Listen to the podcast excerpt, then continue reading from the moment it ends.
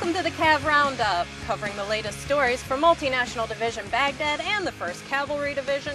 I'm Sergeant Lisa Heise. A school in Abu Ghraib, built about 40 years ago, received its first facelift. Students, faculty, and coalition forces from the 225th Engineer Brigade got together to celebrate the reopening of the Michal al-Hurria School.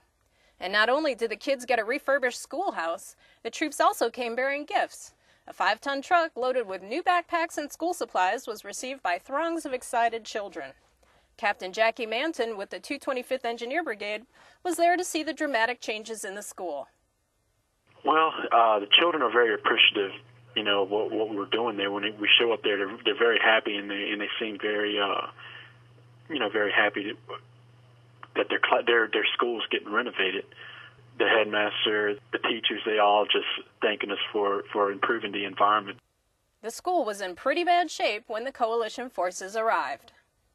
They did uh, basic, uh, what they call winterization, and they uh, replaced broken windows, put uh, some screens on the windows that didn't have them, replaced doors that were broken, and they put locks on them.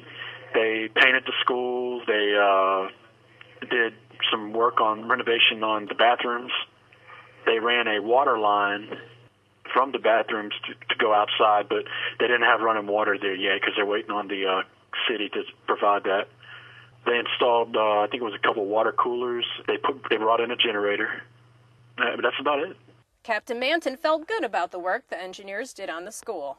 So yeah, you feel good about yourself any any time that uh, you know kids are involved and you know they're so innocent and they you, you want to see the best provided for them, so your, your heart goes out for them. Remaining true to their word, the coalition forces built a foundation of trust with a small community in Abu Ghraib, where renovation programs are not unkept promises, but promises of a new and brighter future. Iraqi security forces and multinational division Baghdad soldiers discovered and secured an improvised explosive device April 12th in the Agurquf area west of Baghdad. At approximately 10 a.m., Iraqi soldiers with the 6th Iraqi Army Division, working with a military transition team, discovered the IED and notified troops from the 8th Cavalry Regiment, who responded to the scene with a coalition explosive ordnance team. The coalition EOD assessed the device and conducted a controlled detonation on the site to dispose of the threat. There were no injuries or damages reported. Well, that's it for today's Cav Roundup. To learn more about the soldiers and units supporting Multinational Division Baghdad and the 1st Cavalry Division, check out our website at www.cavcountry.net. From Baghdad, I'm Sergeant Lisa Heise.